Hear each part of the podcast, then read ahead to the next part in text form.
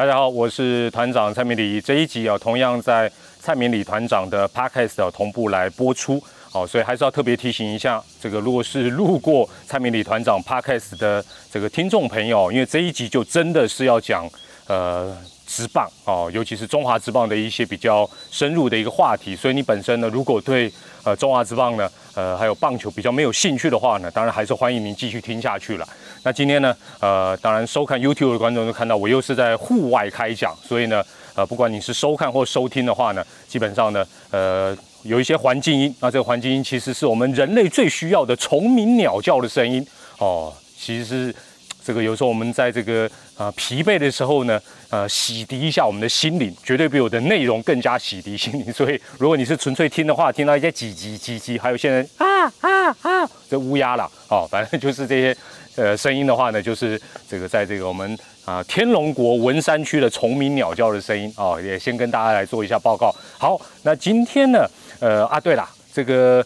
收看 YouTube 的这个呃团友们呢，如果想用收听的话呢，我们在这个 YouTube 下方的说明呢，也有这个 Podcast 的一个连结哦。那当然，你如果想看这个经常闹脾气的字幕小编的这个呃文字说明啊，还有一些他的我细沙，还有他非常叛逆的一些。不可原谅的一些行径，当然，虽然我这一集开始我是跟他达成劳资协议，哦，就是说原则上我以后我上这个影片呢，在 YouTube 原则上呢，呃，就尽量都要上字幕啊，免得他又说我好像是克扣他的工资，不让他赚钱等等。好了，那我们回到这一场啊，应该讲这一集的一个主题哈。那我们这一集要谈的是什么呢？这一集的主题叫做求不谈之后的下半季哦，球。不再是弹力球之后的下半季呢，它的一个现象跟未来的一个发展会如何？那其实这几天已经有一些球迷，还有一些呃这个记者在网络上已经大概有一些做一些分析，那认为诶下半季在弹力球不再那么弹啊，应该讲说是把弹力球收回来做一个改善之后呢，呃整个呃中华之邦下半季呢好像有一些趋势。那其实有一些观察，球迷有看到，记者有看到，团长也有看到。但团长啊，基本上呢，我除了好奇心十足之外呢，基本上呢，我有一个蛮呃，不能讲说好处啊，就是说我会怀疑我这个观察到底是不是正确的。就是说有些时候我们会觉得，哎，是不是就应该是这样发展？但是呢，我会去做一个呃查证啊，包括从历史的数据啊去做一些回顾等等。那这一集大家就可以。呃，当做一个参考，然后也可以做一个后续的观察。首先呢，当球不是那么弹之后，大家第一个会预期到一一定是全垒打会减少，长打会减少。哦，那这个是很正常的一个呃一个观察点或者是一个预判。那另外就是打者的打击率哦，长打率等等应该也会下降。那相对来讲，投手的表现，也就是所谓的呃防御率，理论上应该会呃降温哦，会有一个呃比较好的一个表现。那当然了，就是说分数不要说。啊，天天都是超级打击战，分数接近一点，不要那么大的比分，天天都大局，那可能比赛会精彩一点。哎，那讲到这时候，大家一定觉得说，嗯，好像真的有这么一回事哦，比赛真的比较精彩喽。那好像一些相关的数据，好像也是这个趋势。那我们稍微来看一下，那。我们是统计到下半季的前十五场哦，跟上半季的一百二十场做一个对照，所以样本数下半季当然还不太够，而且这时候您在呃听到 podcast 或者是看到 YouTube 这一个影片播出的时候呢，呃，可能已经距离这十五场可能啊大概差距半个礼拜到一个礼拜，那可能会有一些落差，但是我还蛮有信心，这个趋势应该不会短时间之内就有产生一个很巨大的一个变化哦，所以。呃，原则上我们这一期节目还是具参考性的哈，即便我们只有前十五场下半季前十五场的一个呃数据。好，那首先在全垒打方面，当然很明显了，上半季平均一场是二点七三支啊，你就算三支好了，我们四舍五入了。那下半季前十五场呢，是一点七三支啊，也四舍五入两支了，所以从三支变两支哦，大概是这样的一个比例。其实两支就够了啦，你一支我一支。就好啦，难道你五只我五只吗？我给他吸一档，好了，所以这个幅度大概是下修了百分之三十七哦。当然这个样本数还是比较不够，没有错。打击率哦，呃，上半季全联盟是三成零八，那下半季前十五场是两成八九哦。那当然也往下修，大概是减少了百分之六。那投手的防御率当然也有所进步，而且进步幅度真的还蛮吓人的哈，从全联盟的五点七六呢变成四点四零啊，下修到四点四。那这个部分是下修了百分之二十四。那原本哦，团长的预期哦，我在转播里可能有带过，大家可能没有专心听，就是说我从过去几年的这个比赛的恢复用球跟一些相关数据哦交叉比对，我原本以为如果比赛用球做调整，上下半季理论上。这个所谓的数据哦，影影响的幅度大概是百分之十到百分之十五。我我原本以为是这个 range 啦，就我没有想到，事实上很多呃这个呃数据影响的幅度都远远超过，不要讲百分之十，都超过百分之十五以上哦。尤其像全雷打啊，差了三成多。那大这个防御率啊，居然是投手进步了啊，超过两成。好，那这是这个呃下半季的十五场跟上半季做一个数据上的一个比对。那这个基本上应该。蛮符合大家的一个预期，因为大家会觉得啊球比较不弹呢，一定是对打者就变得比较不利。没错，目前为止是这样。那另外啊，媒体记者也有在最近有报道，那大家应该也感受到下半季哦比赛真的很精彩。其中一个精彩原因就是哇再见安打的场次特别多，所以原则上大家会有一个想法，就是说呃球比较不弹，分数应该比较小一点啊，不会那么高得分的比赛，糟践的比赛比较少。那分数比较接近，那这种再见安打的精彩的场次就会比较多哦。就说，哎，好像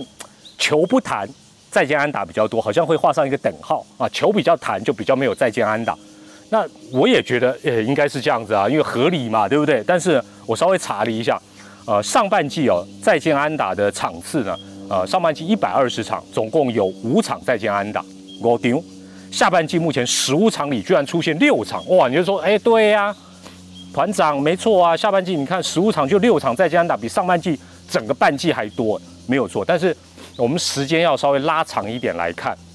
这个中华之邦是这样，我们如果以最过去十年呢，从二零一零年到二零一九年，大概分两个时期。二零一零到二零一四哦，算是球比较不弹的时候，也就是说全垒打，我们以全垒打这个指标还有恢复系数指标来看，就是全垒打比较没有那么夸张，甚至于以如果以这几年来比，是算是比较少。哦，二零一零到二零一四这五年，那最近的五年，从二零一五到二零一九，哇，这个全垒打就比较多哦，球就比较弹，好球带也比较窄，都就是打者天堂了。所以，我们如果以这五年五年来做一个比较的话，按理来讲，我们刚才讲到球比较不弹，再见安打应该比较多，对不对？所以说，二零一零到二零一四这个球比较不弹的时候，应该每一年平均的再见安打的场次应该是多于最近五年，对不对？答案不是，答案不是，这个一零年到一四年呢，在家安打的平均场次呢，呃，一年大概是十呃不到十三场，接近十三场。那最近五年呢，则是接近十七场。换句话讲，差了四场。换言之啊，球弹不弹，跟再见安打的多寡基本上没有必然的关系哦，没有必然的关系。那这样听到现在，大家可能会觉得啊有点失望哦，但是呃，基本上也不代表。过一阵子再加安打就会减少，因为它没有一个必然的关系。好，另外啊，大家会认为这个比分比较小，投手应该卡动一条，延长赛应该会比较多。哎，这也是一个合理的推论啊，对不对？那我们如果以同样是这个呃二零一零到二零一四，然后一五到一九划分两个五年的时间来看的话呢，确确实实这个小比分的啊，就是说球比较不弹的。这个一零年到一四年呢，它延长赛的场次呢，比最近五年呢，大概每一年平均多三场，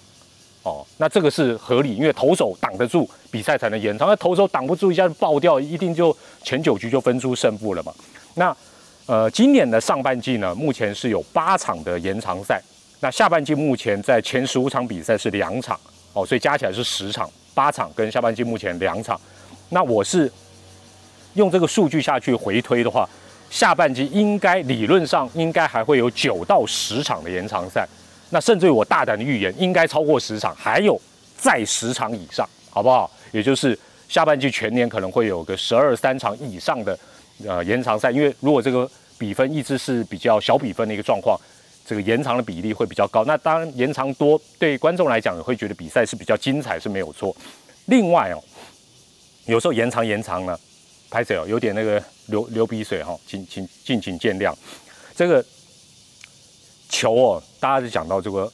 呃，还有会关系到这个和局，就也就是是不是会有啊？抱歉，会不会有这个延长赛的一个呃几率？那延长有时候打中华之邦，大家都知道，打到十二局就是一个呃最终的一个极限。